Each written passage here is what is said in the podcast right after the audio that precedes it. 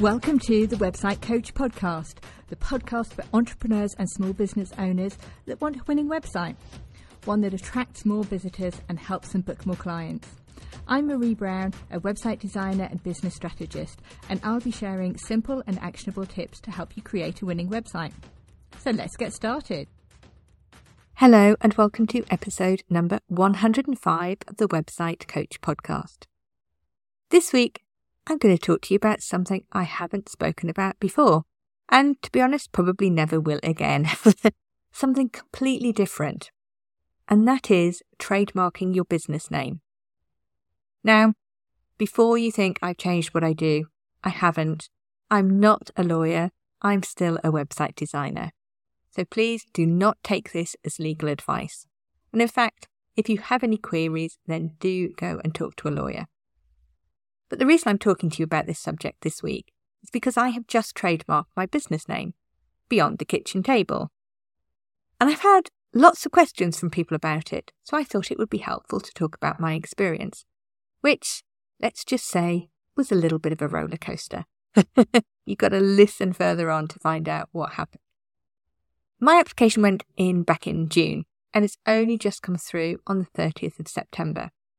It's taken three and a half months to get. I'm going to share why I decided to get my business name trademarked, the benefits, if you like. I'm also going to share why I didn't do it earlier in my business, although I regret that decision, the process that I went through, and the issues that I faced. As I say, there was some drama along the way. So, first of all, why should you trademark your business name? Well, the first reason is hugely important in that it legally safeguards your business name. Of course, it does. But your business name is not just a catchy phrase, it has value. It's what you're known as.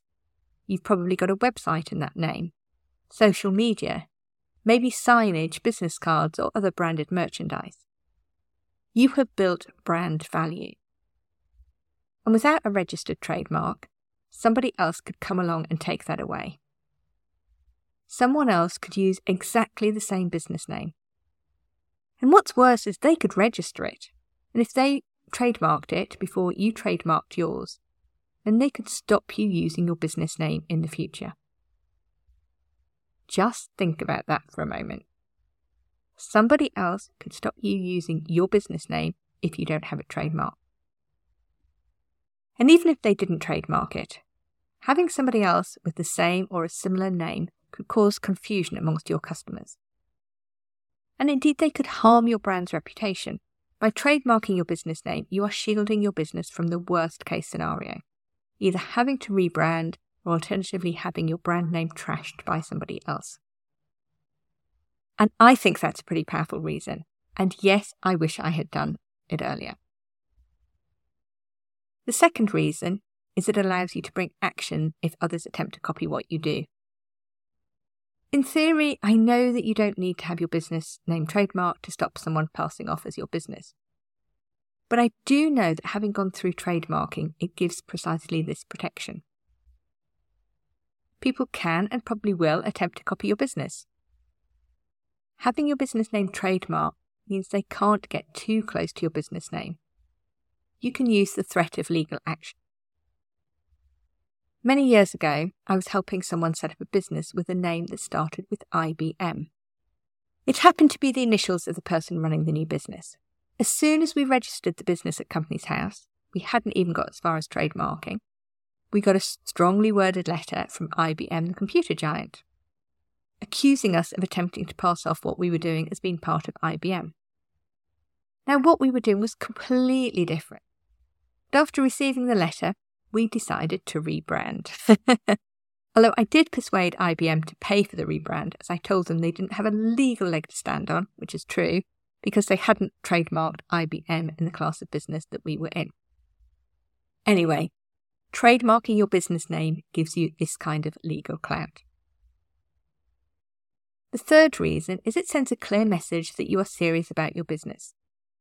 I've often said that one of the benefits of having a website is it gives you credibility. It shows that you mean business. I think trademarking your business name is the next step. By making the investment in trademarking the business name, it shows that you are really serious about making this business work. You're not going to disappear quickly. The fourth reason is to do with attracting investors and going into partnerships. I think if you ever want to bring outside investment into your business, or indeed go into partnership with somebody else with your name, having trademarked your business is crucially important. People are more likely to invest in or collaborate with a brand that's legally protected. Protects against the risk of having to rebrand. Again, it shows that you're serious about your business and its longevity. And the fifth reason is it gives you peace of mind. And I don't think this one should be underestimated. I've been in business for almost six years as Beyond the Kitchen Table, and I've had the name for longer than that. And while it wasn't trademarked, I was aware that somebody else could come along and take that brand name, and I could lose it. And so just putting in the application and getting the trademark through has given me peace of mind. It might sound really silly, but I'm going to talk about what happened during the three and a half months between putting in my application and getting it approved. Because until I got it back just last week, I was worried that I might lose the business name. Somebody else could get there first. Now that I have the business name trademark, nobody else can take that away from me, at least in the UK. Trademark in the UK doesn't cover internationally, it only covers you in the UK. So, why didn't I do it earlier? Well, when I first started out, like many businesses, I had no idea where my business was going to go, or even whether it was going to be viable, whether it was still going to be around in a couple of years' time, because a lot of businesses aren't. And registering a trademark seemed like an unnecessary expense at that stage. I also assumed I'd need to involve a lawyer there are plenty of lawyers who are specialists in this area, and therefore I thought you had to use a lawyer. Um, you don't, by the way. I also assumed it was complicated and expensive.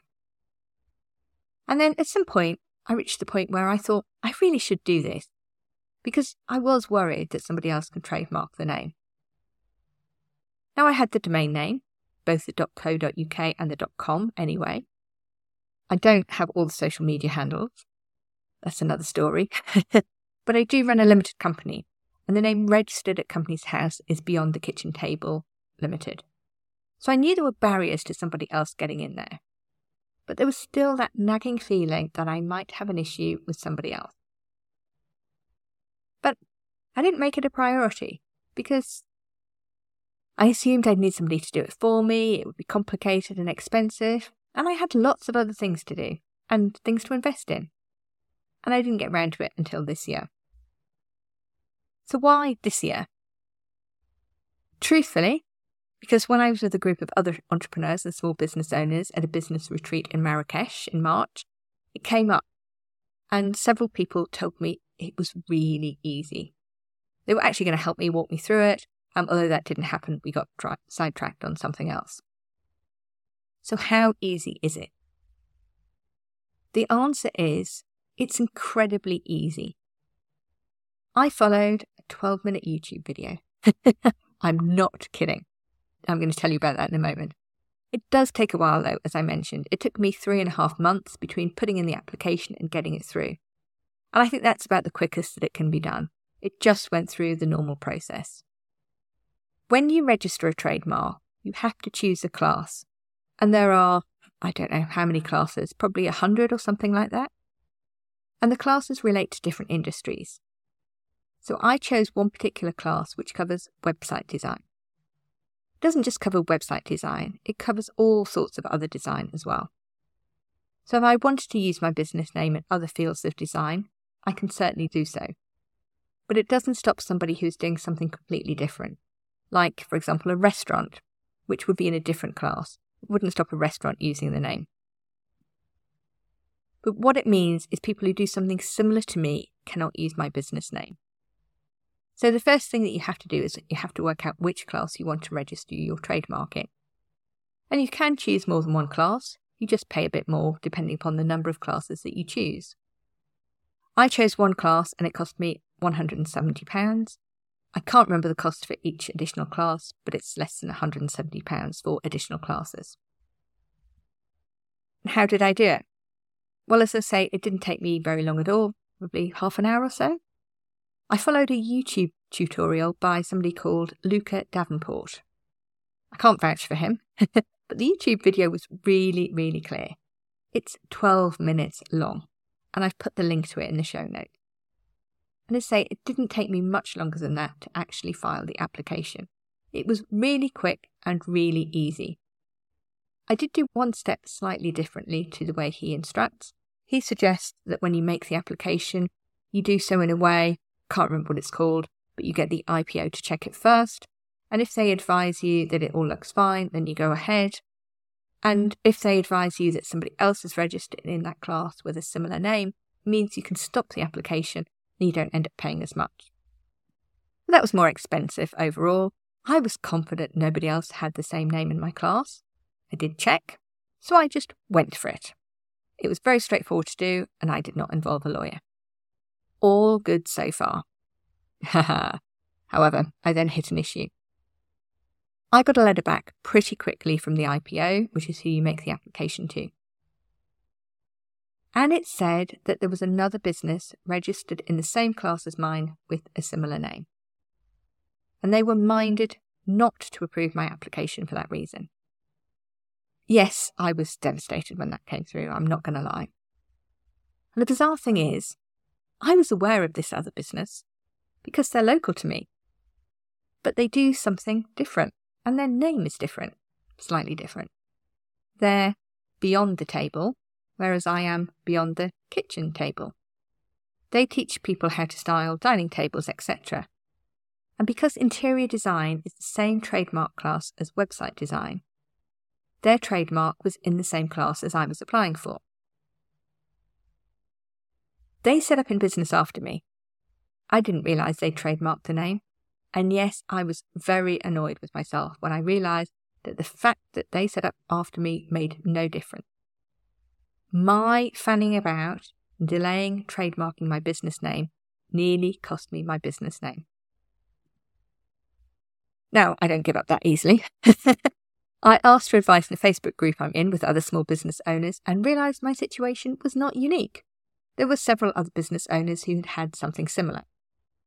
And there were different things that I could do. I decided to write back to the IPO and explain how our businesses were very different, and I didn't see why any confusion would occur. And the IPO responded that as well as publicising the application in the official journal as normal, they would have to write and notify beyond the table. Cue a couple of nervous months to see if anybody would object. Fortunately, and completely coincidentally, I had timed my application so the notice period was over the summer holidays. And I think that's a really good time to do it because I don't think as many people are focused on it. If you're up against a large corporate with a big legal team, then of course they're going to be receiving these kind of notices and they're going to be on the ball. But I think for a lot of other businesses, frankly, over the summer, people have got so much going on. They're juggling so many things and they're probably not keeping such a close eye on these kind of notifications but I still worried. I'm worried I might lose the right to use my business name. And I'm very attached to Beyond the Kitchen Table, I can tell you. or indeed, I might have to employ an expensive lawyer to argue my case. As it happened, there was a happy ending. There were no objections, and the trademark came through last week. I was so relieved, I can tell you. But yes, I kicked myself because I wished I had done it sooner. I would have saved myself a lot of stress over the summer. That's it for this week. I hope you have a great week, and I will see you all again next week. Thank you so much for listening all the way to the end. If you enjoyed this episode, make sure to follow or subscribe so that you don't miss future episodes. And I'd really appreciate it if you could leave a five star review. That makes a massive difference as to whether Apple shows my podcasts more widely and head over to my website beyondthekitchentable.co.uk where you can find all the ways you can work with me, whether you're just starting out, looking to grow your business, or scaling it. And see you next week.